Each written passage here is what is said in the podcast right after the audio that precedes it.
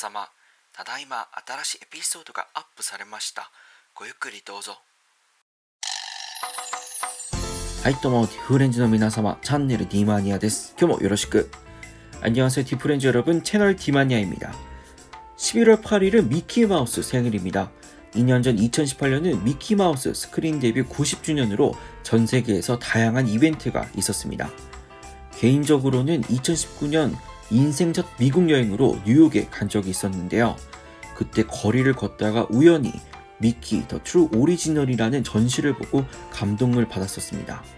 그런데 이 전시회가 지난달인 10월 30일부터 도쿄 모리타워 미술관에서 진행된다고 하는 소식을 듣고 오늘은 어떤 내용의 전시인지 여러분께 전해드리려고 합니다.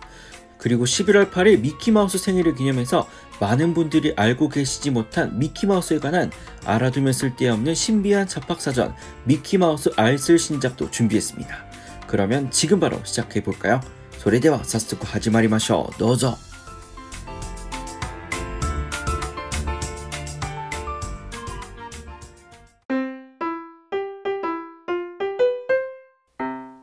채널 디마니아 ウォルト・ディズニーが大切にしてきた4つの理念 월트 디즈니가 중요하게 여긴 네 가지 이념革新 innovation 혁신 소저력 creativity 창조력 소저력 imagination 상상력 物語性 storytelling 스토리텔링 そしてその傍らで共に歴史を歩んできた一匹の愛すべきキャラクターミッキーマウス 그리고 이와 함께 역사를 함께 해온 한 마리의 사랑할 수밖에 없는 캐릭터 미키마우스.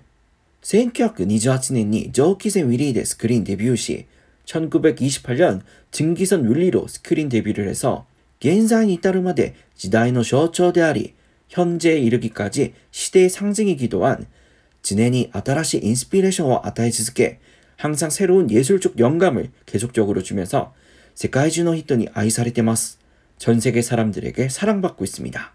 本店は今年公開8周年を迎える復の名作ファンタジアや 이번 전시는 올해 개봉 80주년을 맞이하는 불후의 명작 판타지아와 미키마우스 스크린 데뷔 90주년을 기념して 미키마우스 스크린 데뷔 90주년을 기념해서 2018年から 2019年にニューヨークで開催された 2018년부터 2019년 뉴욕에서 개최되었던 미키 자 트루 오리지널을 중심니 미키 더 트루 오리지널을 중심으로 原点 the origin 원점 the origin 現代 the true original 현대 the true original 未来 and beyond 미래 and beyond この3つのゾーンで構成し 이렇게 세 개 구역으로 구성을 해서 時代に合わせて変化し続け 시대에 맞추어 계속적으로 변화하며 常に先の未来を牽引している항상앞선미래를이끌어가는 미키 마우스의 신가를 대본します. 미키 마우스의 진화를 전망해 봅니다. 겐텐 원점 The Origin ミッキーマウススクリーンデビューから不朽の名作ファンタジアまで 미키 마우스 스크린 데뷔부터 불후의 명작 판타지아까지 디즈니의礎をちった初期の重要作品2点にスポットを当てます. 디즈니의 기반을 다진 초기 중요 작품 두 점을 조명해 봅니다. 1928년公開 蒸気船 윌리 より 1928년 작품 증기선 윌리 1928年に制作されたキャラクターの動きに音楽が同期した世界初の短編アニメーション 1928년에 제작되어 캐릭터의 움직임과 음악의 싱크를 세계 처음으로 맞춘 애니메이션. 미키마우스의 스크린 데뷔作であり 미키마우스 스크린 데뷔작이기도 하면서 現在に至るまでディズニーのクリエーションの原点である本作を 현재까지 디즈니 크리에이션의 원점인 이 작품을 追体験するような展示演出は 간접 체험하는 듯한 전시 연출은 미키마우스와 아유미와 共に体験する 船出になるでしょう. 미키마우스의 행보를 함께 체험하는 여행의 시작이 되겠죠.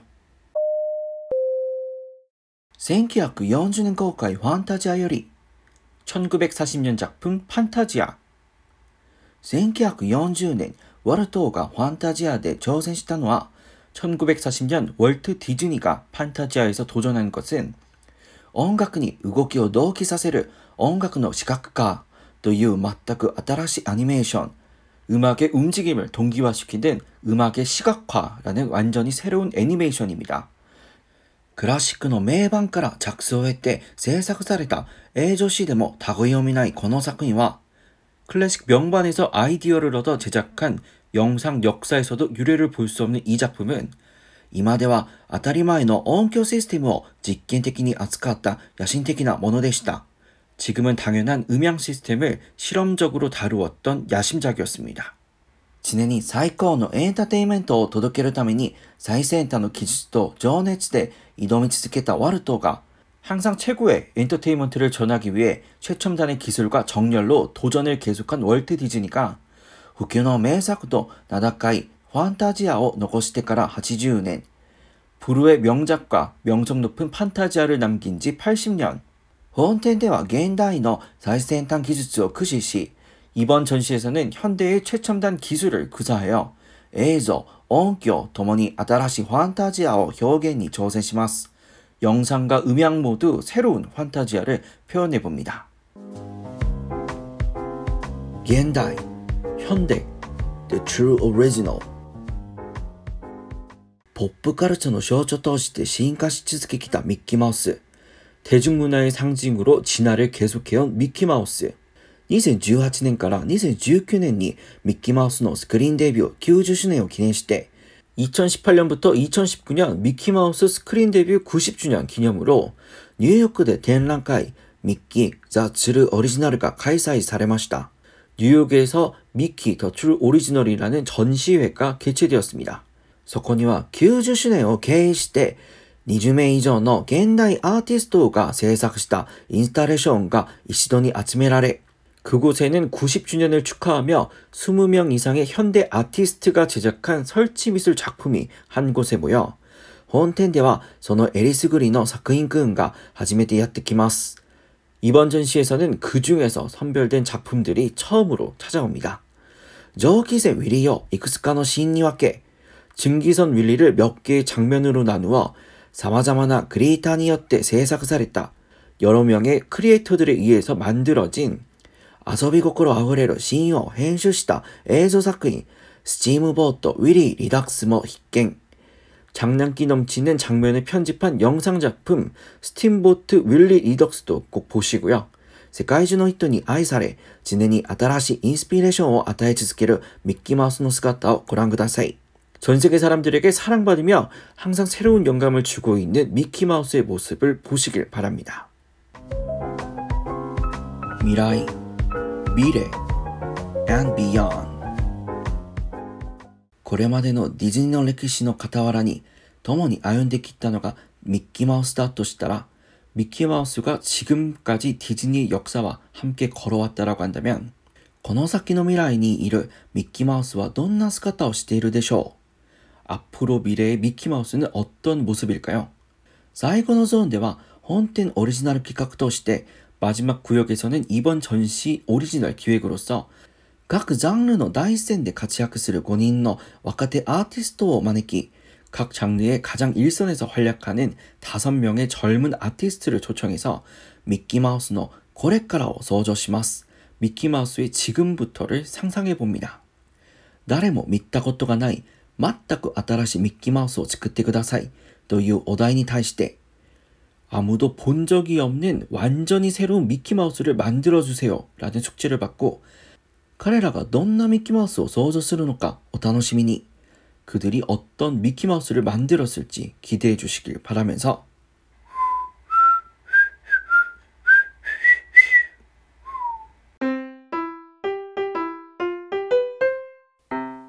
미키 마우스の 誕生日を 記念して 채널 디마니아와 たくさんの人に知られてない 미키 마우스 の トリビアを 用意しました. 미키 마우스 생일을 기념해서 채널 디마니아에서는 많은 분들이 알지 못하는 미키 마우스에 대한 알아두면 쓸데없는 신비한 잡학사전 미키 마우스 알쓸 신잡을 준비했습니다. 미키의 トリビア 第1 미키 마우스 첫 번째 알쓸 신잡 미키 마우스의 実際の大きさは 미키 마우스의 실제 크기는 すべてのディズニーテーマパークにあるワルトとミッキーが手をつないでいるパートナーズ像。 모든 디즈니 테마파크에 있는 월트 디즈니와 미키마우스가 손을 잡고 있는 파트너스 동상. 実際にこの像はウォルトとミッキーも実寸大です。 실제로 이 동상은 월트 디즈니와 미키 모두 실제 크기입니다. 미키의 신장은 약 70cm인데 体重は 10kg です. 미키의 신장은 약 70cm고요. 체중은 약 10kg 정도입니다. 미키의 도리비와 다이니 미키마우스 두 번째 알쓸 신장. 最初の 미키와 手袋をしていない. 최초의 미키는 장갑을 끼지 않았다. 手袋をするようになったのは主演5作目の1929年ミッキーのオペラ見物から 장갑을 끼게 된 것은 미키마우스 주연 다섯 번째 영화 1929년 오페라 하우스부터입니다. 월트와 미키を 요리 人間らしく 表現したかった です. 월트 디즈니는 미키를 좀 더 사람처럼 표현하고 싶어 했습니다. そのため初期の 디자인이 人間がつける手袋を付け加えました. 그래서 초기 디자인에 사람만 착용하는 장갑을 더하게 되었습니다. その後も 미키와 時代とともに少しずつ進化, 今の 姿に なりました. 그 후로도 미키는 시대와 함께 조금씩 진화를 하여 지금의 모습이 되었습니다. 미키의 도리비아 다이3 미키마우스 세 번째 알쓸 신작 미키의 고의 누시와 나레 미키마우스 목소리의 주인은 누구? 1928年から 1947年までおよそ20年間、アニメーションの中でミッキーの声を演じたのは意外な人物でした。 1928년부터 1947년까지 거의 20년간 애니메이션 속 미키의 목소리를 연기한 것은 의외의 인물이었습니다. それはまさに 그것은 바로 월트 디즈니 본인でした. 월트 디즈니 본인이었습니다. 미키와 마사시크 월트의 분신だったんです. 미키는 바로 월트 디즈니의 또 다른 자신, 분신이었던 것입니다. 最後の 미키의 도리비아와 미키마우스 마지막 알쓸 신잡은 미키마우스의 誕生の きっかけは 미키마우스가 탄생하게 된 계기는 월트와 友達 아브 아이왁스と 爆発的な 人気 캐릭터를 生み出しました. 월트 디즈니와 친구 어브 아이왁스는 폭발적인 인기 캐릭터를 만들었는데요. それはウサギの 캐릭터 오즈월드 でした. 그것은 토끼 캐릭터 오즈월드였습니다.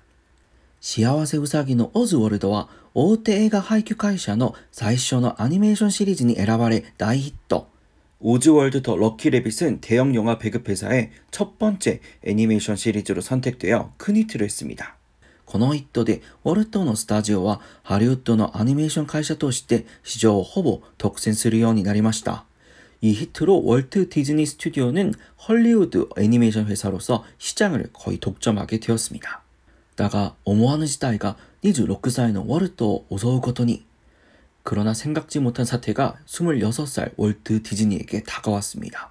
오즈월드의 인기의 目をつけた配給会社の社長 찰스 민츠니 오즈월드 인기에 눈독을 들이던 배급회사 사장 찰스 민츠에게 オズワルドの権利をすべて奪われてしまうことになりました。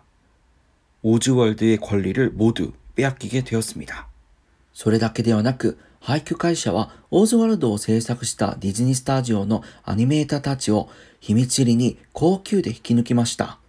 뿐만아니라배급회사는오즈월드를제작한디즈니스튜디오의애니메이터들을비밀리에높은급여로빼돌렸습니다すべてを失ったワルト。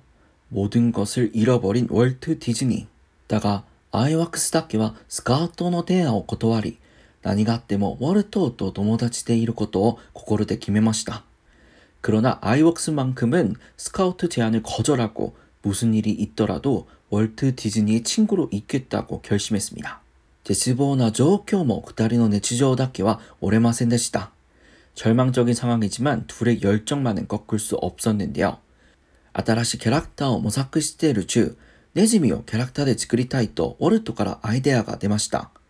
새로운캐릭터를모색하던중생쥐를캐릭터로만들고싶다고월트디즈니가아이디어를냈습니다ウォルトは二十歳の頃に経営していたアニメーション広告会社が倒産寸前、월트디즈니는20살 무렵 경영하던 애니메이션 광고 회사가 도산 직전으로 住む場所もなく会社で泊まれていました。살 곳이 없어서 회사에서 지냈었는데요. その時会社のゴミ箱にネズミが数匹住み着き 그때 회사 쓰레기통에 생쥐 몇 마리가 살게 되었는데 その中の1匹と親しくなりました。 그중 한 마리와 사이가 좋게 되었습니다. 嫌われ者のネズミは脇役としてアニメーションに登場したのはあったが 미움받는 생쥐는 조연으로 애니메이션에 등장한 적은 있지만 主役になったことはないと思ったことから 주연인 적은 없다고 생각했던 것에서 네즈미가 主人公のアニメーションを作ってみようと思うことになりました. 생쥐가 주인공인 애니메이션을 만들어 보자고 생각하게 된 것입니다. そしてついに二人の運命を書いたキャラクターが誕生. 그리고 결국 두 사람의 운명을 바꾼 캐릭터가 탄생하게 되었는데요. それがミッキーマウスです. 그것이 미키마우스입니다. 아이왁스は1日700枚の絵を描いて通常2ヶ月かかる作業を1週間でやり通し一つの作品を完成させました。 아이웍스는 하루에 700장의 그림을 그려서 통상 2개월 정도 걸리는 작업을 일주일 만에 끝내서 하나의 작품을 완성시켰습니다. それが1908年のプレーンクレイジー 그것은 1928년 플레인 크레이지 当時大西洋を横断飛行したチャールズ・リンドバーグをモチーフにしたサイレント作品です。 당시 대서양을 비행으로 횡단한 찰스 린드버그를 모티브로 한 무성 영화였습니다. さらに二人は映像と音を完全にシンクロさせた世界初の短編アニメーション 그리고 두 사람은 영상과 소리를 완전히 일치시킨 세계 첫 번째 단편 애니메이션 저키센 윌리요 제작 증기선 윌리를 제작해서 다이히트 することになりました. 대히트를 치게 되었는데요. その後1930年代にはミッキーアニメーションは世界中で大人気になりました. 이후 1930년대에는 미키마우스 애니메이션이 전 세계적으로 대인기를 끌게 되었습니다. 미키마우스는 어더럭키너 단저히아와 미키마우스의 놀라운 탄생 비화는 그러시 지다인이 되었다 입비기너 내즈미다시다 어려운 시절 우연히 만났던 한 마리의 생쥐였습니다.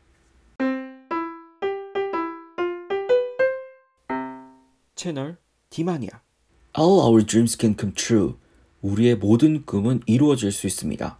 If we have the courage to pursue them, 우리가 그 꿈을 계속 추구할 용기만 있다면요. I only hope that we never lose sight of one thing that it was all started by a mouse. 저의 모든 시작이 한 마리의 생쥐였음을 잊지 마세요. 1954년 월트 디즈니가 남긴 말입니다. 월트 디즈니가 미키마우스의 목소리를 직접 연기할 정도로 어쩌면 미키마우스는 월트 디즈니의 모습일 수 있습니다. 20살 무렵 사업이 부도나기 직전의 월트 디즈니. 보잘 것 없는 당시의 그를 누가 좋아했을까요? 그런 상황 속에서 월트 디즈니는 사람들이 좋아하지 않는 동물, 쥐를 보고 우연히 자신의 모습을 쥐에게 투영한 것이 아닐까 싶습니다. 미키마우스 탄생 비화에 대해서는 여러 가지 소문이 있기는 합니다.